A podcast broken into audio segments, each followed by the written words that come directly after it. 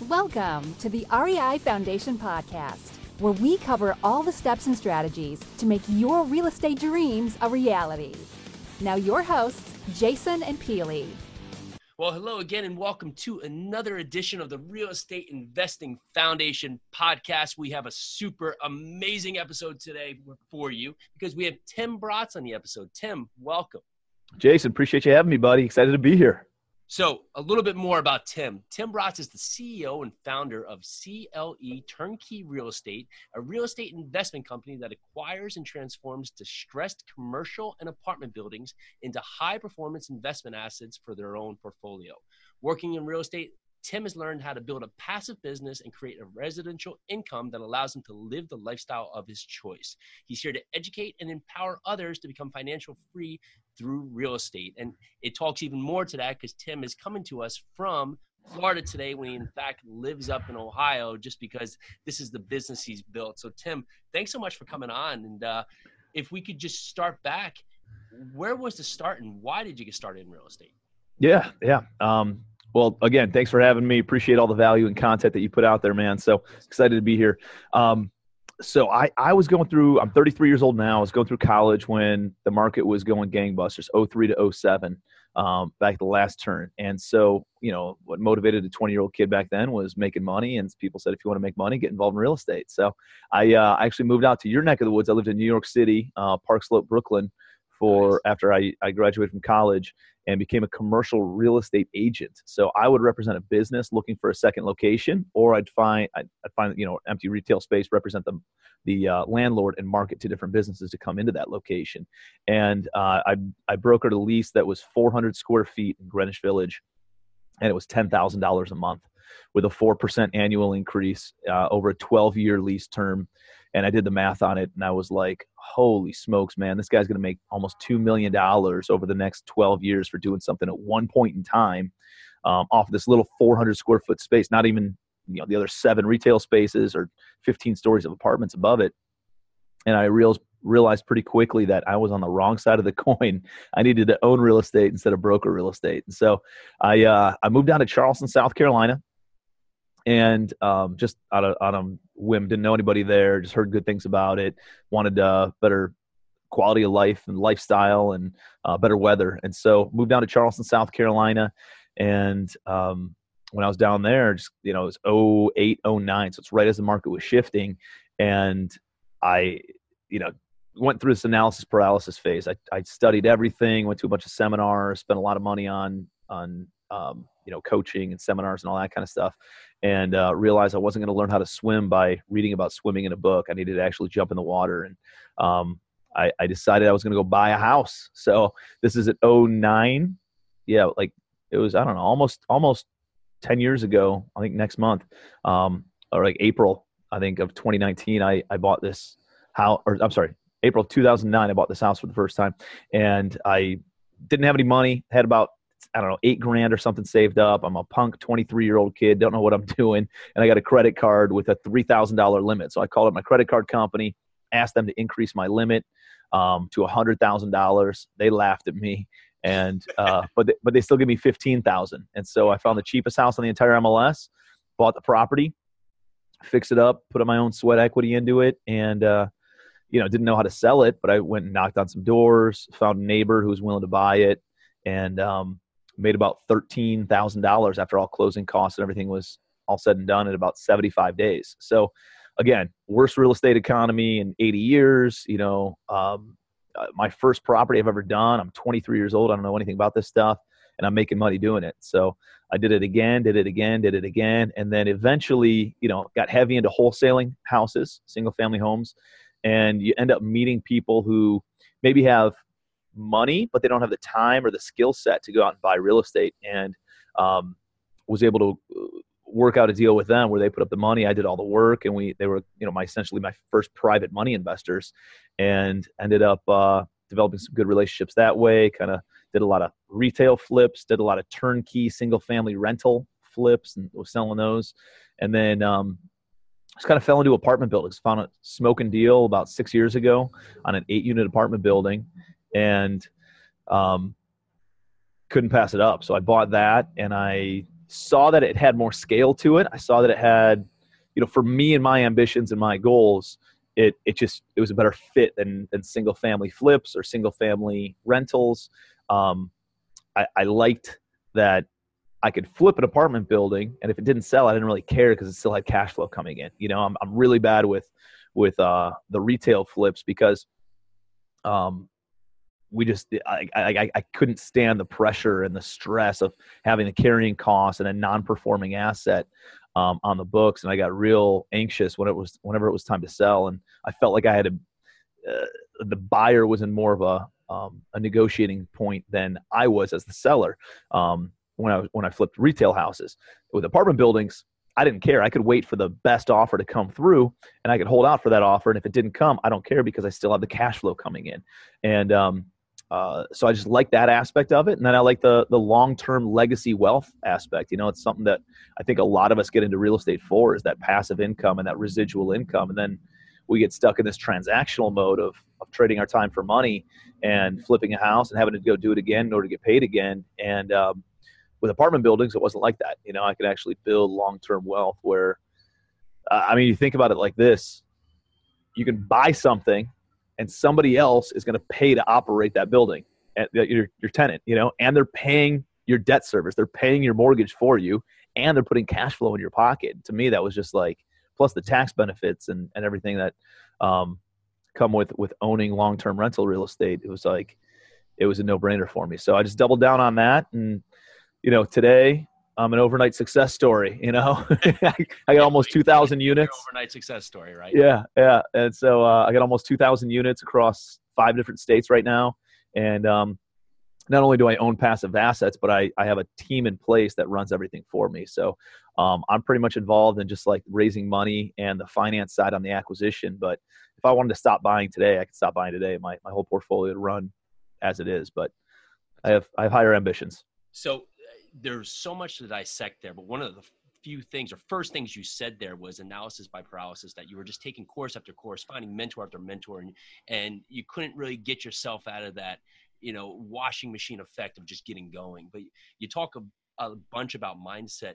For people out there that that are just in that phase where they just keep thinking they have to learn more to, or find that next next key ingredient to get them off the sidelines what what enabled you to really just get started? What was that trigger point? What's something that you really it, stood out? It, it, for me, it was it was just like a pain point. It's like, oh my god, how much more can do I need to study on this stuff before I can actually get go out and do it? And so it was like, I'm just going to learn how to do this, you know, by by you know getting punched in the teeth a couple times, and let me just learn it that way, you know, versus trying to again read about it in a book. Uh, it's different, you know. You got to actually go out and do it. So for me, it was more just let's just get this thing done, and, kind of ripping off a band aid almost. You know, you're so scared and so fearful but at the end of the day, you're like, I just need to do it. And, you know, I was at a point in my life where I'm 23 years old. I don't have a wife. I don't have kids. I don't have responsibilities. And so if it didn't work out for me, I was like, who cares? I'll go back to, you know, I'll go find a job or something. You know, I'm employable. Um, and so, so for me, it, the, the, the positive outweigh the negative of what could happen. You know, I think a lot of people get into real estate or they want to get into real estate and there's a lot of what ifs. It's like what if uh, what if i lose money? What if i go bankrupt? What if uh, i get sued? Like and and a lot of people focus on those things i think that's a natural tendency for human beings you know like we have these fear instincts inside of us because you know i don't know 10,000 years ago we need to make sure we didn't get eaten by a saber-toothed tiger and you know like that fear was a real thing back then. Right now you don't have a, a, a life or death you know type of type of uh, circumstance and so fear is a lot of it's it's fake you know? And so we put these things in our in our in our mind where it's uh, what if what what if this happens? What if that happens? What if you know but what if you took the faithful side of it? What if you were more positive and you said you know what if i get crazy rich what if i build legacy wealth what if i could retire from my job in the next 24 months what if i was the patriarch of my family that my great great great grandkids looked up the family tree and they said, hey, because of what he did, we're in a great position as a family as a whole, and and we're able to um, do more, give more, be more, you know, have more, you know, all those different things because of great great great great great grandpa, you know, or great great great great grandma. And so for me, I just kind of I've been focusing more on that and because that outweighs any sort of short-term fear that could set in um, I'm, I'm able to just keep on moving forward you know keep on moving the ball forward keep on thinking bigger. I don't let you know the the the what ifs on the negative side get in my way.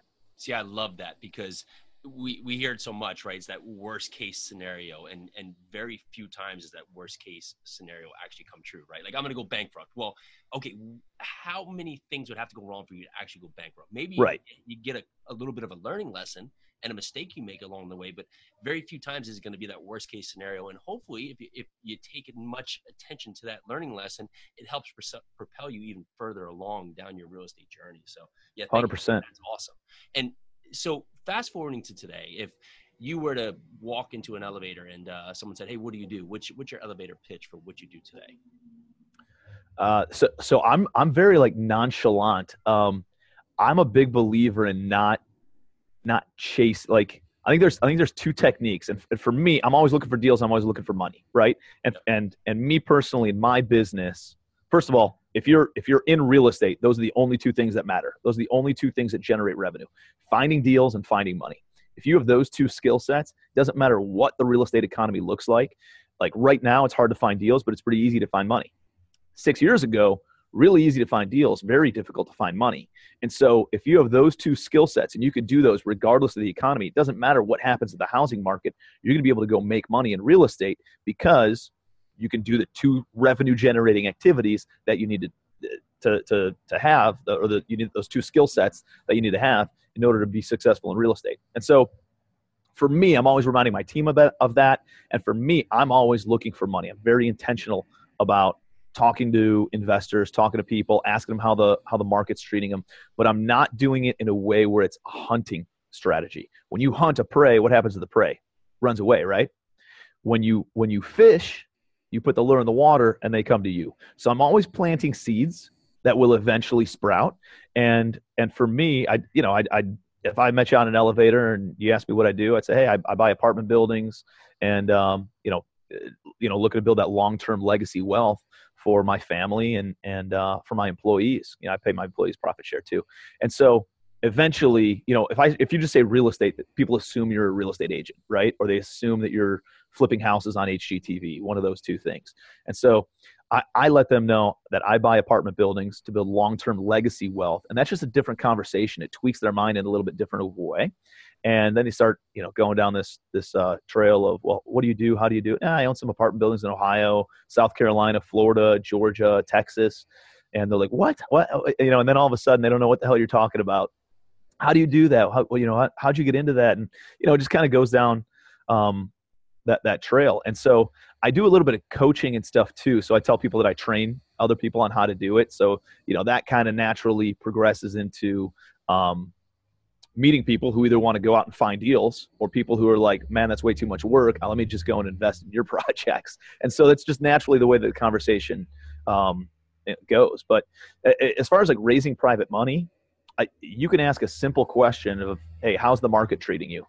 You know, and then just wait for the wait for the the the laundry list and the avalanche of complaints about how it's up and down and back and forth, and now they got to ride it out. And we went through this thing, at, you know, over the that last quarter of 2018, and now it's bounced back a little bit, but everybody's fearful that it's going to drop again, and now they're looking for other things to put their money into. Oh, well, guess what? We have a fixed asset, something that's tangible, you can see, feel, and touch that you can invest in. You know, you can either buy properties from me or if you want to partner up, I don't ask people to lend me money. I ask them to partner up with me. And so, um, if you if somebody asks you to borrow money, the natural tendency is let me run away. You know, um, but if you ask somebody to partner up on on a real estate deal, everybody loves joint venturing. Everybody loves partnering up. Everybody loves you know feeling like they have a piece of the action. And so that's how my how my typical conversation goes is hey if you ever want to partner up on some real estate you bring money i'll do the work and we'll figure out something that's that's fair for both of us um, and make sure that you get a good return on your investment and maybe even some upside in the deal. And so that's how i structure my deals anyways. I pay a fixed return plus a little bit of back end equity so that way they feel like they're like they're involved and it's you know it's icing on the cake too. If you're going to help me make a hundred thousand or a million dollars let's say you know, I think it's fair that I, I kick the investors a, a, little bonus of an extra hundred grand or something on their on their money too. So, yeah, that's awesome. And so, I, I want to dive into that. But now, if someone's sitting here and saying, "Hey, listen, I, I want to do what Tim does," but I'm going to sit in the sideline because I, I think we're at a high point in the market, and I'm going to wait for the downturn. What would be your response to that? Yep, great question. So we're obviously you know at the peak right or or somewhere around the crest of this thing um and that's and that's uh something that would would fear people would be fearful about right me, I look at the other side of the coin. So for me, one, everybody says real, you know, location, location, location. That's number one thing in real estate. That's number two for me. Number one for me is wholesale, wholesale, wholesale. Always buy at a wholesale price. There's motivated sellers regardless of what the market looks like. And like right now, I, I picked up a thousand units in the past 12 months. All of them, if you're familiar with cap rates or return on investment in commercial real estate, all thousand units were in A and B class areas and I'm at between 11 to 17 percent cap rate based on my on my um, purchase price and renovation cost. So to say that there's not deals out there is nonsense. There's absolutely deals out there. They're in your own backyard. Um, think about the four the four D's of motivated sellers: death, disease, divorce, and disaster. Right.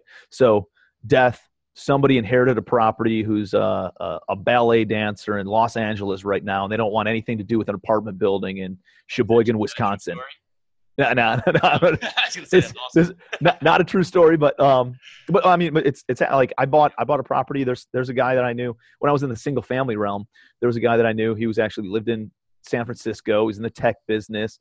His parents passed away. He grew up in this you know 1100 square foot bungalow little property in in the midwest in cleveland ohio. And um, he, doesn't give a shit if if the property is you know if he gets $60000 for the pro- house or $75000 for the house. For him it doesn't matter because one it's not that much money to an executive in the tech industry in california. And secondly when you think about the headaches and everything that you got to go through of listing the property, paying for the heating, paying for the taxes, paying for the insurance, hoping that the pipes don't freeze throughout the winter time, like you guys just got slaughtered with a bunch of cold weather up there, right? And um, same with same with us in Cleveland. And so when you think about all that stuff, it's worth taking a price reduction because you're able to solve a problem that's more important than the price, you know? So so for me, you know, I mean, there's there's always people, there's always probate deals out there. Um, I did buy a house in Charleston, South Carolina, where the the couple could not finalize their divorce until all their all their assets were liquidated. So they had it. That's a motivated seller, right? Like, I want to get rid of this person. I, I got to get rid of this house first in order to get rid of them. Let me just take a price cut. And I got, I don't know, probably about uh, 40% or 50% price reduction because of that. So when you think about it from that perspective, there's always deals like Panama City, Florida. You know, Panama City, Florida got crushed by Hurricane Michael back in the fall. There's deals all over Panama City. Like some deals, you know, there's people getting their insurance claims and they're like, let me just take my insurance money and sell the property and not have to deal with this anymore. So there's a little bit of that going on. So that's a disaster, you know? So regardless of the economy, regardless of what's going on with the housing market, you got to realize that there's always deals out there. Um, goes back to the skill set that I mentioned also. If you can get good at finding deals, you're going to find, you know, wholesale priced opportunities. Um, so that's that's another uh, piece. And then uh, I had something else for you too. What, what the heck else was it? It was. Um, I'll let it come back to you because I'll, I'll, jump. Yeah, yeah, let it come back to me. Yeah, so finding deals. You, you, talked about how effective you've been finding these 1,000 units over the last uh, 12 months or so. How are you finding deals? What, what's your go-to source? And I know there's ne- never one just okay straight to the point exact. So, so a lot of the gurus will tell you this is another mindset thing. You got to understand kind of uh, the mindset of other people in this one. So, a lot of gurus will tell you go and build broker relationships with commercial real estate brokers. And so, what what what I think a lot what stops a lot of people from getting into apartment buildings or getting into commercial real estate is is this one it's a different language. So instead of using a return on investment, you say cap rate. Instead of using after repair value, you say stabilized value. So it's it's no different it's just different verbiage, but it throws people off track. Um, and they think that they need to either go take some courses at Wharton School of Business, or they need to, you know, have have these initials or this commercial licensure, or they they come from generational. The great great granddaddy already owned real estate, and that's why they can get into real estate. Like that's a bunch of bullshit. Like you can get into real estate uh, and get into commercial real estate without having any of that stuff. I'm I'm from the residential realm. I just kind of was able to push through that barrier because um, it, it, but it feels more complicated, right? It's it's actually simpler than than it seems than it seems. So, but what you need to understand is that residential real estate has a lot of rules and regulations in place to protect unsophisticated landowners. Meaning, there's a little old lady who inherited her property, her home, because uh, or, or or her husband just passed away. She's the only one on title right now. She's never had to deal with anything in the finances of the household, and we need to make sure that that little old lady does not get taken advantage of by some big bad real estate investor or or agent, right? So in the residential realm, there's unsophisticated landowners who come into property ownership. In the commercial realm, it's assumed that everybody is a sophisticated investor. If you're buying for investment purposes, you're probably a big boy or a big girl and you should know better, right? So there's not as much rules and regulation involved. And when you think about that, that's the same thing with brokers as well. In a residential realm, a, a real estate broker has to list a property and put it on the MLS within 72 hours. At least that's how it is in Ohio. Um, I, I know that's how it is in a couple other states. In the commercial realm, if a real estate agent gets a listing, a commercial broker gets a listing, they don't have to put it on the MLS. They don't have to put it on LoopNet.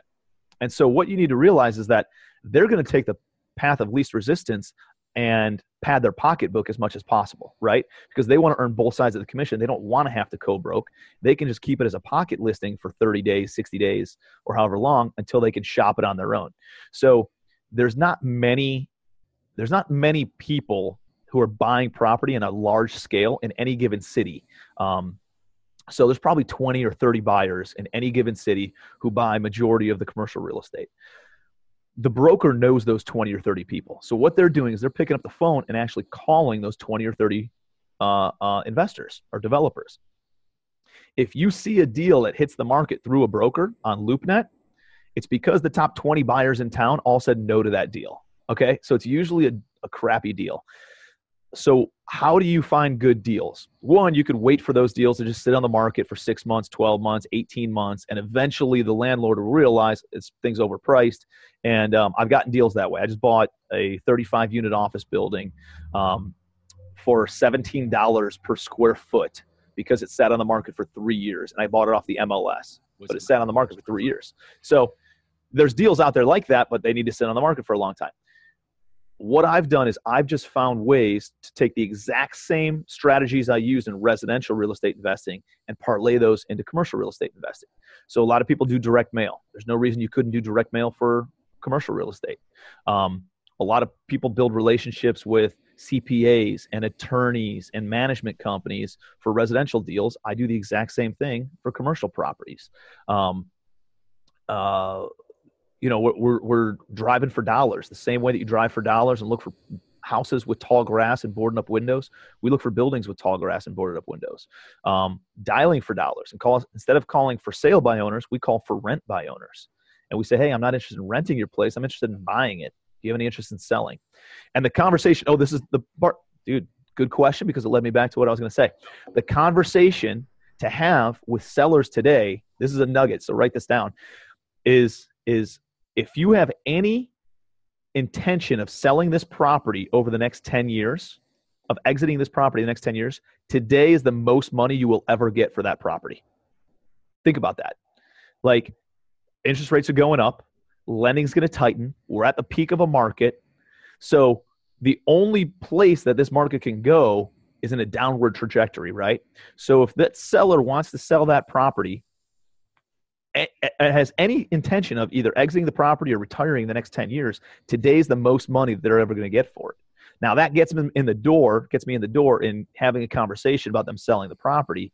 And then you can have a, a deeper conversation of listen, the building needs this, this, and this, this, this much work the lending environment's going to tighten up it's going to change and you know i can't buy this thing for a retail price i still need a discount on it you know? So like you can you can navigate the conversation in that regard um, or see if it's a value add. If it is a great deal then go ahead and buy it at whatever price they're asking but that'll get a lot of sellers off the fence and get them thinking more strategically about oh man maybe i should sell this apartment building. And so something that wasn't first initially on the market you can you know uh, um, flex the the seller's mindset a little bit on potentially selling by having that type of conversation with them. I love that. And to Tim's point, these strategies absolutely work because our last two deals have been through one through a management company, and the other one was we just called a for rent sign on an apartment building, and yeah, just picked up yeah. off just a whim. Someone saying, actually, the, someone at our meetup said, "Hey, have you ever uh, just called the uh, like the white papers, like the like uh, you know the newsletters?" And I was like, he's like, you know, it's probably old people still put their stuff like in the paper. And I was like, yep. How funny is that? And it's just true, right? They, are not into this online savvy source where they're putting it up on ten different sites. It's literally in the yep. paper just called something up. There was an apartment building. Strategy worked. And yep. the angle there, you're you're buying across a number of states, various markets. You, you, see both effects, right? Some people say, I, I just want to be the king of this market. I'm just going to hone in. I'm just going to buy strictly in this, you know, some market of this city. How are you being so effective in various states and why are you taking that approach? Great question. So um, I believe wholeheartedly in going deep into one market versus going wide in several markets. The only reason that I am in multiple markets is because I have a, a local joint venture partner who knows that market inside and out. They go deep. They already are super, super deep in that market. And then I partner up with them because I have a balance sheet. I can raise money. I can handle the back on, like the backside management. We have a big management company in Cleveland. And so I can I can bring strategies in that regard, but my local joint venture partner um, has to know the market inside and out. they have to be an expert and a ninja at that marketplace and know street by street um, what's going on in that market and uh, know how to deal with contractors, know how to deal with personnel and operations and those kinds of things. We can handle a lot of the administrative side um, from from anywhere in the country you know? So up in cleveland ohio we manage everything remotely so we can handle utilities and marketing of units and signing of leases and rental applications and rent collection and you know maintenance phone calls and all that kind of stuff and work orders.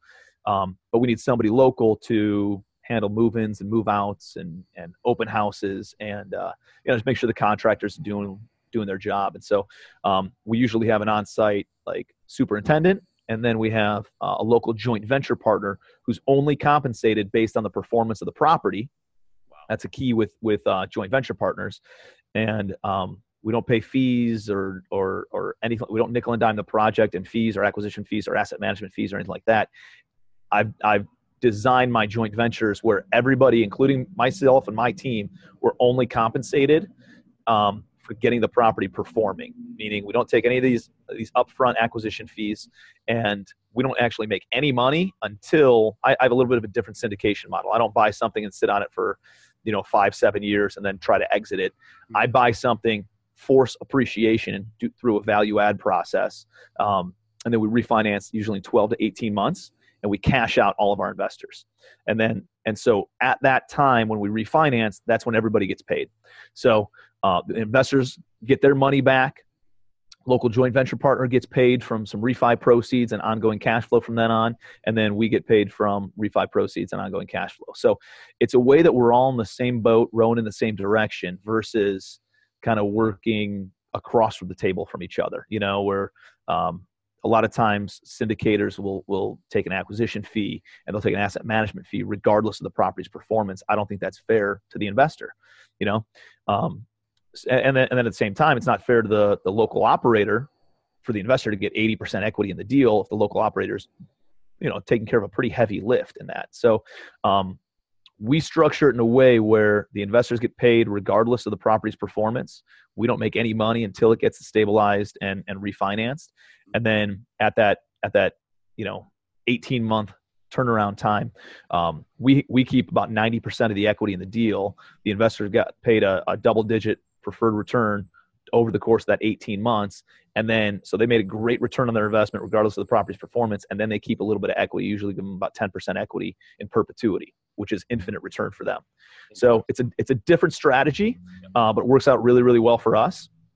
And, um, and it's different from what a lot of syndicators do. Sure. Let me let me dive in a little bit more just to make sure I fully understand this. So the, the investors, the, we'll say the limited partners, have a preferred return and then a split on equity, and then after that 12 or 18 month mark, uh, when you refi them out, uh, basically you're giving them back all their money plus plus more at some point, and then yeah. they're still staying in at a lower equity position. Is that correct? So, yeah. So it's it's um.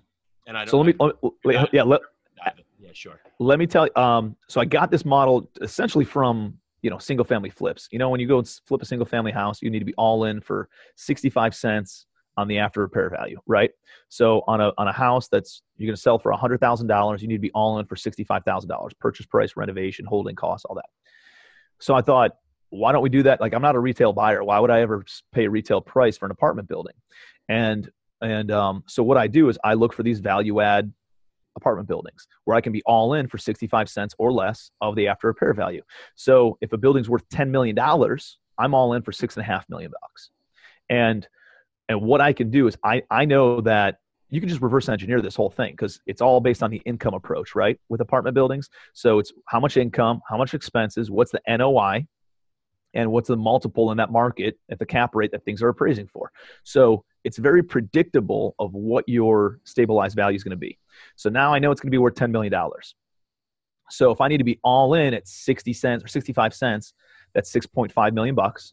And it's very predictable what you need to spend on the property. You know, if it's a hundred units, I need to put $10,000 per unit in. It's going to be a million dollars. That means my maximum allowable offer is $5.5 million.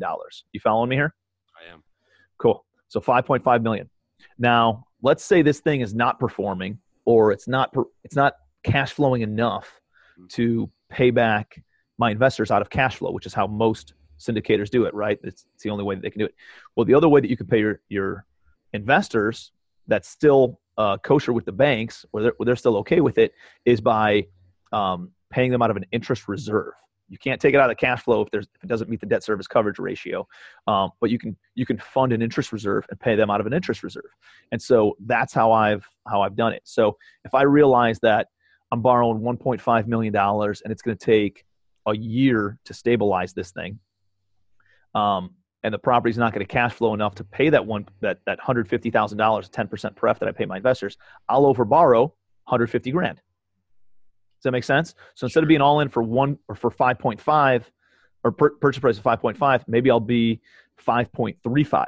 So that way I have an extra $100,000 buffer there that I can then take from an interest reserve, pay my investors. They're getting checks every single month or quarter, however we, we designate it, um, over the course of that year. And then when I go to refinance at a 75% loan to value, I'm able to take $7.5 million, six and a half million of it goes to pay off my short term loan and my investors. And then, so my investors are made whole. They don't have any money. Now it's just house money in play, right? And we got a million dollars of refi proceeds to carve up. So my, I then give my investors an extra 10% bonus equity in the deal. Um, so, so they're, uh, uh, they're going to get $100,000 of that million dollars of refi proceeds. And then they get 10% of all cash flow in perpetuity and I and I put long term debt, 10, 12 year debt in place because I'm I'm building legacy wealth. I want to hold this thing forever. So then I put um, they get 10% of all the cash flow for as long as we have it, and then you know if there's you know if a loan amount seven and a half, it's worth 10 million bucks. There's two and a half million dollars worth of equity. 10% of that equity is theirs too. So it builds their balance sheet by another $250,000. And so it's a win for me because I'm doing a lot of work, but I also get to keep 80 90% of the equity um, with the joint venture partners my whole team and everybody else who gets paid for for going through that significant lift and sponsoring the loans and all that kind of stuff and then it's a great win for my investors because they're getting a fixed return very predictable they know exactly how much they're going to make on their money versus it sitting there and may, potentially not getting any return for three four years you know and then getting a big windfall when it when it sells but the reality is investors want to build legacy wealth that long term wealth as well um, and so this works out better for them. So they get a predictable rate of return plus upside potential, and then there's velocity on their capital. Whereas if they tr- if they invest in a traditional syndication model, they can invest in one to two deals over the course of 10 years. They invest with me, they can invest in probably seven or eight different deals over the course of 10 years and have 10% across seven or eight different apartment buildings in different marketplaces, be my, more diversified, and make 10% uh, interest on their money the entire time too. So it's it's a smoking deal for them. It's a smoking deal for me. Um, but it's a heavy lift. Like there's a lot of work that goes into this, and you got to find distressed deals, distressed properties, or distressed management, distressed sellers. Um, but if you're good at finding deals, you're good at finding money, you can make it happen. See, that's awesome. And to your point there, there's a lot of different syndication models out there, so you can find the one that works for you. And also, when you do refi, the the important part is to have another smoking deal for your investors to go into. You yeah. get money back and say, hey, we got another great deal for you there. So, yep. You, you talked about third party management. You're you're actually handling the third party management yourself, uh, besides your boots in the ground uh, group, but you are handling yourself. What does the rest of your team look like? Yeah, so I have uh, my investment team. There's seven of us now. I just hired two more people. So uh, me, I'm CEO, chief marketing officer, C- CEO. I, I, pretty much just raise money um, and put the right people in, in, in the right seats. Uh, I have a COO, chief operating officer. He runs all the day-to-day operations. So like he handles everything. Um, if you don't have a COO, it's like a critical piece of your business. Make like if you ever read the book Traction, you need to have like the visionary and the integrator, and having an integrator who can then, you know, put your put your thoughts and ideas into play and execute on them. It's a big deal. Like, like us as CEOs, we're great starters, not real good finishers. You know, uh, a lot of great ideas, um, but how do we execute that? And having somebody who complements um, you know like some of your weaknesses but doesn't dance on your strengths is is a an integral part of uh, of a good partnership or a good CEO COO um, uh, setup. So I have a COO, and then there's there's three people on my team: acquisitions, uh, project management, and like asset portfolio management. So my portfolio manager um, just manages the management company. So he goes out and just reviews the financials, on a daily basis, looks at our, our delinquency rate, looks at our occupancy rate, and just you know goes in, kicks the table with the management company um, on a daily, weekly basis to make sure things are moving along. My acquisitions guy is just looking at deals 24 7. Um, my, my project manager is managing contractors and GCs um, and just from a high level making sure that projects are staying on time and on budget. Um, so that and then that's that's pretty much that whole team. And then uh, and then I have a, a chief investment officer I just brought him on, um, my business attorney for the past six years, been a friend of mine since high school, super sharp guy, and he handles all the um, uh, syndication documentation and, and SEC compliance and puts all the legal stuff together and, um, uh, and then handles like investors relations and stuff too. So if I meet somebody who wants to invest, usually I, I uh, make that introduction to him, and then he shares whatever projects we have in the pipeline, and uh, and then he takes it from there. And then uh, and then I have an executive assistant who handles you know just kind of booking of flights and hotels and travel and uh, making copies, and and she does a lot of marketing stuff too for us. So um, that's my investment team, and then we have the property management company that has I think I don't know, 12 employees, uh, mostly administrative. So it's mostly, you know, office admin, people doing leasing um, or marketing of properties online, setting up utilities online, um, onboarding of new properties and apartment buildings and new tenants and all that kind of stuff. So that's uh that's it. Yeah, I mean, I started out was just me uh, four years ago. Hired an assistant. They end up watching you, hearing you, seeing you, and eventually they can start doing a lot of things that you're doing. And so that person ended up being my portfolio, my asset manager. And then I hired somebody else as, um, and he ended up being my COO. And then I hired somebody else as an intern, and that guy ended up being my acquisitions guy. You know, and so everybody is kind of like elevated up as they've as they've uh, been with me for a few years, and um, uh, it, it, didn't just like happen where I had a team. Just just start that way. Um, I hire an assistant, and then as I figure out their skill set and what they're really good at, and um, then I find the right seat for them sure. in my in my organization. What has been key for you in hiring successfully? um, it's a good question. So I do for for me, everybody I've ever hired, other than my executive assistant that I just hired uh, in December, has always been like a friend or somebody I already knew. And so it came from either a referral or I already knew them and um, I already knew their work ethic. I knew their integrity. I knew that they did what they said they were going to do. I knew that they followed through. I knew that they did the right thing. And so for me, uh, I'd put it out there I'd, and I, would I'd be watching some people and I saw, like my COO, I saw his work ethic. He was a, an, uh, if you're looking to hire a COO or somebody to handle your operations, I think the best place to look is an assistant manager in the retail industry So whether that's a restaurant or a store, or my COO came from um, Cinemark movie theater. He ran one of the largest movie theaters in in Ohio as an assistant manager, making thirty five thousand dollars a year.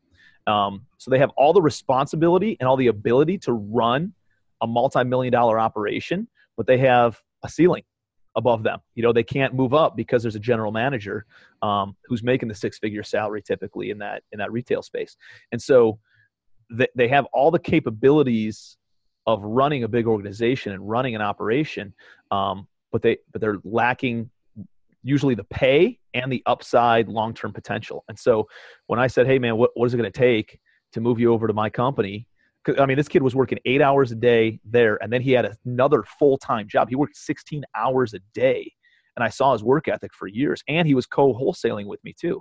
Um, and so I was like, man, I need to hire this guy because I know if I, I could pay him, um, he'll bring that same work ethic over to my business. And so uh, what happened is I said, hey man, how much do you need? He's like, I need three grand a month. I was like, dude, here's ten thousand dollars right now. Quit your job and come over here immediately. And so um, got the ball rolling. He saw long term potential, and and um, and now he's he's dialed in. So I pay him a, a salary. Um, you know, as far as like uh, compensation, all that stuff, I pay everybody on my team a salary that's enough where they're not stressed about money, where they're not going to make a stupid decision on, you know, uh, operations or what they're going to do and or try to steal anything or anything like that. So they have enough money where they're not stressed about money, but not enough money where they're where they're complacent or content with what they're making. So then I pay them a profit share. I don't give them equity, I give them a profit share based on how well the company performs that year. So if we make $2 million in net profit and uh, one of the guys on my team has a 5% profit share in the company, he's going to make an extra $100,000. So I pay him usually four grand, three to four grand a month, like forty, fifty thousand dollars a year in salary. Uh, you can do that in Cleveland, Ohio. You might not be able to do that in Jersey or New York, but um, in Cleveland, Ohio, and a lot of the Midwest and Southeast, like you could probably get away with around a fifty thousand dollars salary for, or forty to sixty thousand, let's say, and then a profit share on top of that. So now they're incentivized where they got they're going to you know triple their income by making sure that the, the company does well, the company succeeds, and the company's profitable, um, where they can make an extra hundred thousand dollars if uh, if everything's moving in the right direction. So it's um it's it's been the best way, and I've tried a lot of different compensation plans, and it's been it's been tough, but um, yeah, that's a couple strategies on on how to hire, and then I always do a DISC analysis. Uh, I don't know if you're familiar with a DISC. It's a behavioral assessment, and it's usually 80% on target on uh, how somebody's going to behave or what their their natural traits and behavioral tendencies are um, in the workplace. And so, I, I I look to find I figure out what the right. First, you want to do an organizational chart of what positions you need. Then you find the right people for those seats, and you'll know um, the behavioral traits for that seat before you go out and find that that person to put in there. And so that way you can give them a disc analysis and then make sure that they're a good fit for uh, for that seat. So you, you've had this 10 year overnight success, as you call it. Right? Dude, I've, I've been in real estate for 10 years. I sucked at it for the first seven. I've only been good, maybe even eight. I've only been good for the past two years, man. But that's like what everybody sees, right? That's the compound effect exactly. that, uh, that, that, that penny doubling every single day. And people only see the last 10% of it. And they think, oh my goodness, this guy came out of nowhere. Dude, I've been shoveling shit for a long time. So, well, it, in that note, what's something you're working right now on improving in your business? Um, good question. So, uh, our our biggest thing over the past 12 months and and this year is focus and saying no to everything that's not an A class or B class apartment building. So I bought. I'll give you an example. Where I'm calling you from right now was a vacation rental we bought in Kissimmee, Florida. And I thought it'd be cool to own a bunch of vacation houses all around the country and sexy and it looks good on the front of the brochure, you know, on the magazine. The issue is they're total pain in the ass to run and operate. And when people go and look for vacation rentals, it's usually at 10 or 11 o'clock at night. They're scrolling through VRBO or Airbnb and sending inquiries, and somebody on your team's got to respond, you know, every uh, or on the weekends. So it's a headache for bookings. It's a headache. Um, this is when people are traveling, and it's usually nights and weekends and holidays, right? And so we bought two of these things, and I was like, cut the head off the snake. We're not buying anymore. Okay. So that was one learning experience. I bought a C class apartment building um, about a year and a half ago total pain in the ass to manage and operate. And although numbers look good on paper, what you realize is getting into C class and D class type stuff is it it's a monumental property management uh, um, to overcome. Like it, it is it is unbelievable how much time and effort it takes to manage something that's more C class or D class. And so as as much as the, the numbers look good on paper, long term, you're going to have better returns in a B class area where the numbers don't look as good on paper, but it's minimal management and you can scale your operation, scale your business a lot more. So C class apartment buildings out the door. Single family flips. We sold our last ones about a year ago. Um, we sucked at that. We were terrible at it. Like the attention to detail that that uh, we gave those things. It was just like we tried to run it as an operation and needed way more attention to detail than a big business could give it, and um, and so we sucked at it. So we we stopped doing those. We stopped doing turnkey rentals. We uh, we bought 270 acres in the Poconos um, in Milford, Pennsylvania. Um, I don't know if you're familiar with that, but it's right on the on the uh, kind of border of New York and uh, up from New Jersey a little bit. And so, bought 270 acres. We're going to redevelop this land and then sell the land, make a million bucks in six months. And a year and a half later, I, am fire sailing it. I'm going to make like sixty thousand dollars on it. You know, like a total headache, total pain for my team, total time suck.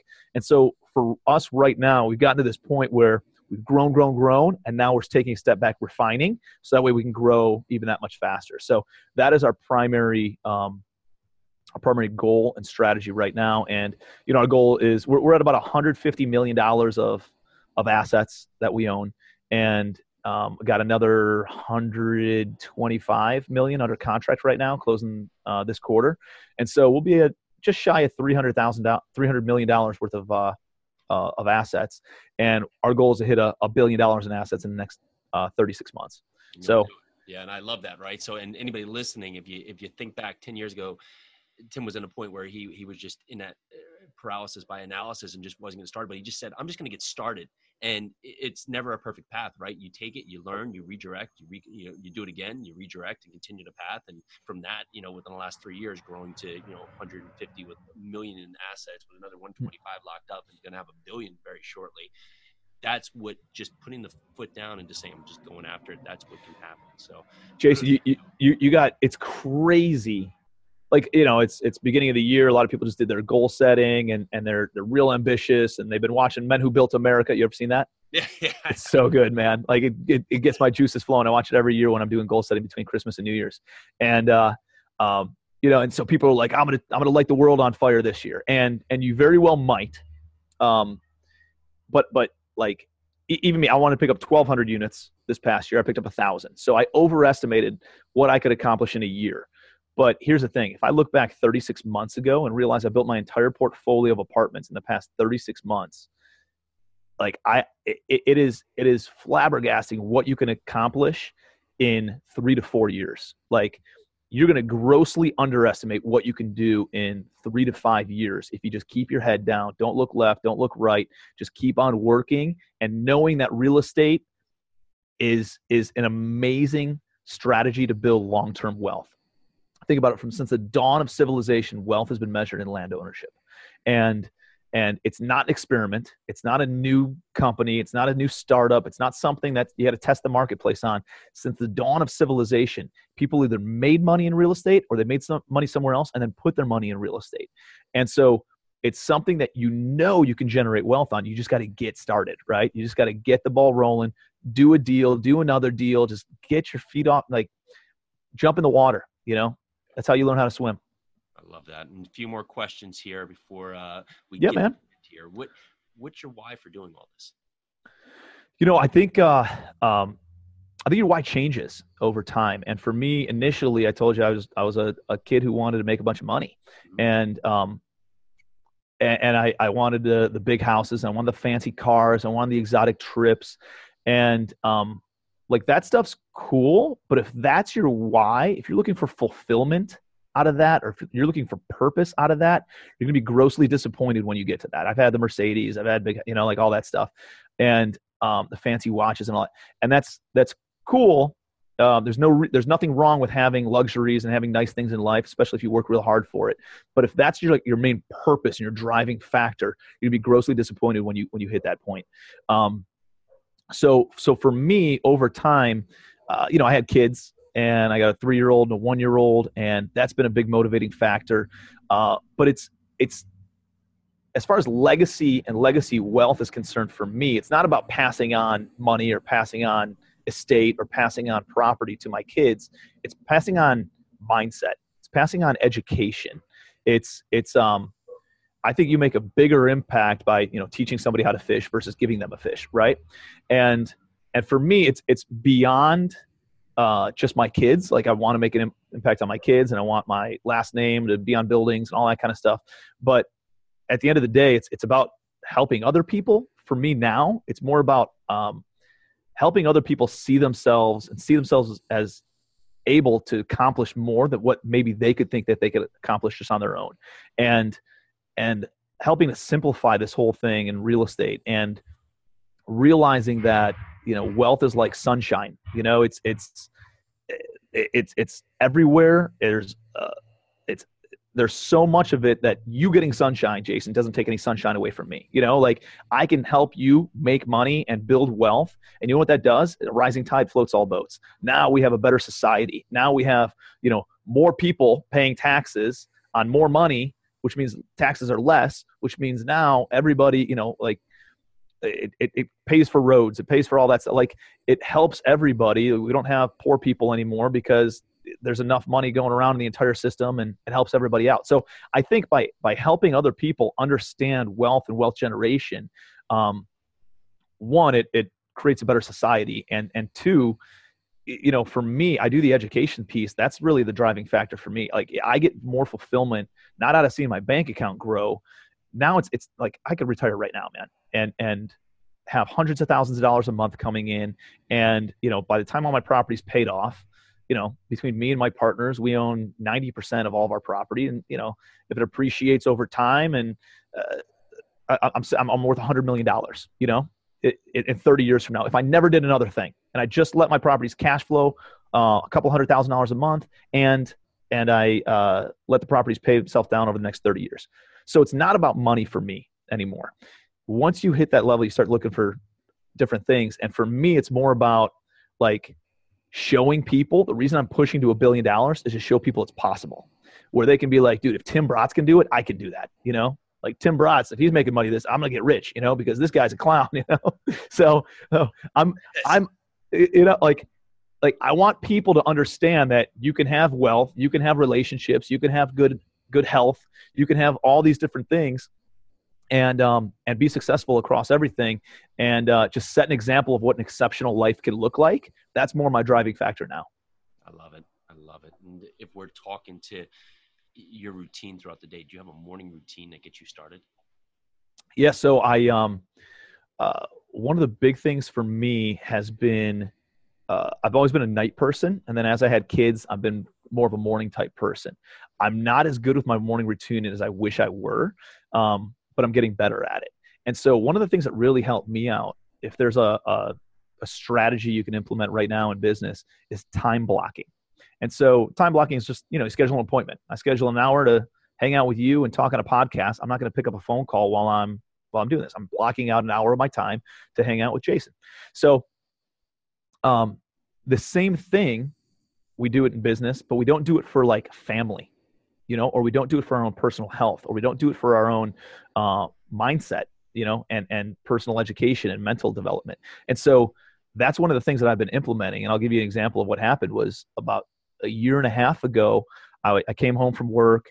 We had a family dinner, and it's like 6:30 at night. My two-year-old at the time, she was a year and a half, two years old, um, comes up to me, dad, dad, dad, dad, yeah, play, play, play, coming and asking me to go and play with her in the playroom.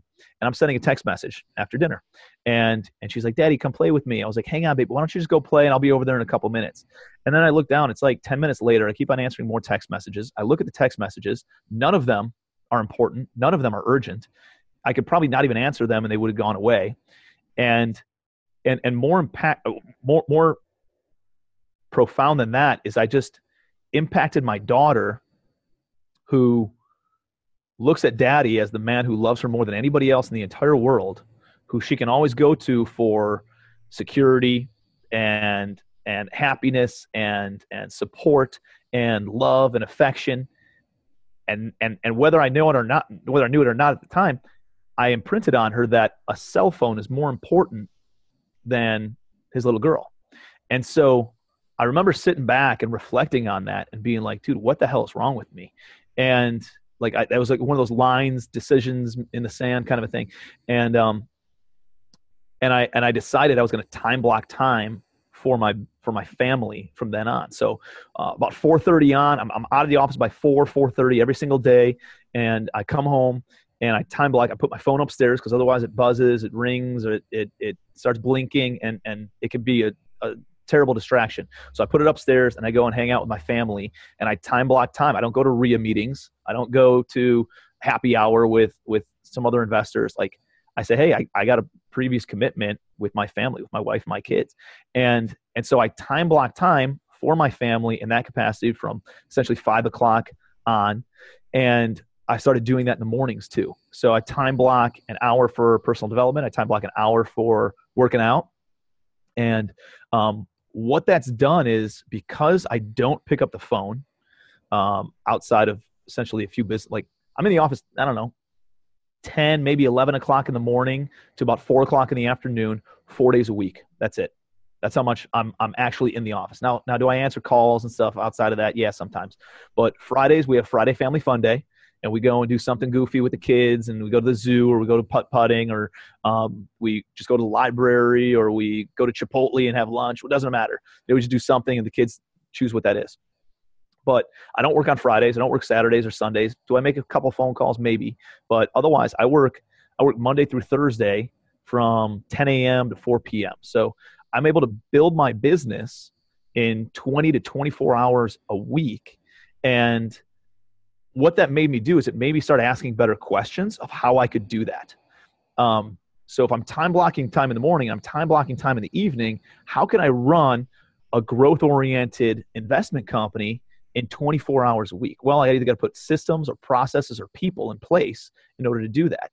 And because I'd started doing that, like a lot of people are like, oh man, I couldn't not take a phone call in my business because I got to close that deal that, that with the phone call that comes in at eight o'clock on a, on a Tuesday night. Well, because I stopped doing that, it made me think more strategically of how to build my business out where somebody else can either take that phone call or they, they make the phone call at, at three o'clock in the afternoon instead of 8, 8 p.m. or the next day or whatever like those things look like. And because I've been able to ask myself more strategic questions, I've been able to build out a more strategic business, which has put me on this growth trajectory to double my portfolio size every six months, you know, where I could, whereas I couldn't have done that, I've grown faster because I work less as crazy as and, and counterintuitive as, as it sounds, I, I've grown faster because I'm doing less because I'm more efficient in the time that I have now. Does that make sense? Absolutely. So it's been it's been super powerful, man. That that doing that, and and I'm happier because my my wife's happier, my kids are happier. I feel like I'm more present as a as a parent and as a husband, and I'm able to dedicate more time to me personally, which is super important too. Like you gotta take a walk in the woods, you gotta meditate, you gotta pray, whatever like you do um, that's important stuff. I love that and that's so powerful from just having a family to, to being a business owner everything there just beyond powerful. Thank you for that. And just to wrap this up here if there's an investor listening today that that's basically on the sideline saying i want to get started or I, I want to ramp up my business what would be a vital piece for someone to look to start the real estate journey? Where should they start? So like I sat down a year ago this month with my cousin, and he he always like he's like, oh man, I want to get started in real estate. I want. I was like, dude, go buy an effing property. Well, what about this? What? Go buy an effing property. Go buy a. Pro-. And so he had a goal of buying five houses or, or flipping five houses this past year, and because he took action, he did 15. Wow. Now he's got an office. Now he's going to leave his job in the next 90 days. You know, now he's got a, a business partner who counterbalances him. Like they got deal flow going because he just started. So if you haven't started yet, you got to just get started. And the only way that you're going to learn how to do this business is by actually doing it. You know, like, uh, well, I mean, I mean, there's there's there's two ways. First of all, there's you can go and learn and get and get figured out on your on your own. You're going to have mentors and coaches, or I think you should absolutely join a mastermind. I think there's one thing that put me on a on a trajectory that that of success, it was joining a mastermind. That's who told me to hire an assistant four years ago. I was at a mastermind sitting around this table. I'm doing everything accounting and bookkeeping and uh, sales and finance, raising money and closing on deals, sometimes even swinging a hammer, collecting rent in cash, you know, and, and in the ghetto in my Mercedes, like, like all sorts of stuff. So I'm doing everything and I can't get out of my own way. And I'm like, what am I doing? And, and I thought I was a, a cool business owner, but all I had was a high paying job, you know? And and they're like, dude, you got to build an actual business. You need to hire an assistant, do this and do that. And by hiring an assistant uh, and um, and making a couple strategic moves and joining a mastermind, I tripled my income that year, and I worked less.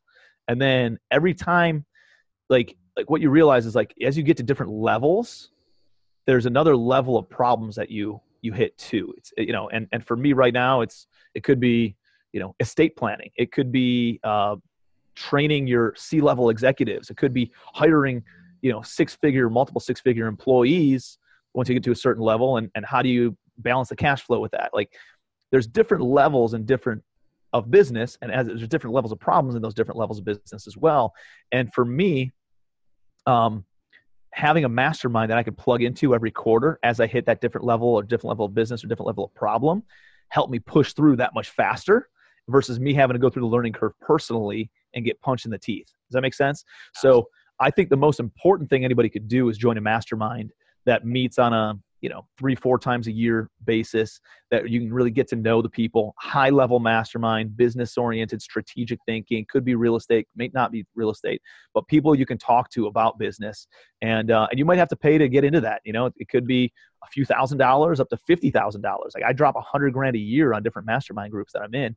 Um, but the resources, the the connections that you make, the relationships you build, and the mindset you develop is just it's unbelievable, and it compounds so quickly. So, um, one, take action. Two, join a mastermind or find a mentor. Love it. That's awesome. Tim, thank you so much for this. This has been great for people listening out there. What's the best way for them to connect with you or find out more about you? Yeah, I, I, mean, I'm pretty social on. I'm pretty active on social media. So find me on Facebook. I'm always putting out free content on there. Um, uh, I also have, uh, you know, on my investment website, I have a bunch of like blogs and stuff that I write and, uh, videos that I do. Free content on my website, cleturnkey.com, and um, and I, I, I do some coaching. I, um, if anybody wants to hit me up on there, or like talk or come out to an event or seminar, like I try to take high level, complicated real estate, commercial real estate investing, and simplify it to a, a third grade level. And um, the reason I do that is because if it wasn't third grade, man, I, I couldn't do it personally. So I break it down to a super simple level, very actionable plan on, on how to, you know, get it scale up from maybe residential investing into commercial real estate. And so that's commercialempire.com. So, um, dude, I appreciate you having me, man. I love talking with you and, and uh, the conversations we had. And appreciate all, again all the value that you're putting out there and, and making an impact on the world, man. Appreciate everything that you do, Jason. Thank you so much, and Tim Bratz, thank you for coming on the show. Highly informational, highly just eh, high impact of just information that's come out of this podcast today. So if you're listening, take notes, go back, rewind what you heard. There's a lot of actionable steps here today for you to get started and really just transform your life in three to four years. Tim Bratz, thank you for so much for being on the show. This is Jason with the Real Estate Investing Foundation podcast. Thank you to all the listeners. We'll talk to you shortly. Appreciate it, bud. Thanks for tuning into the REI Foundation podcast. Check back next time for more awesome tips and strategies to launch your new you in real estate.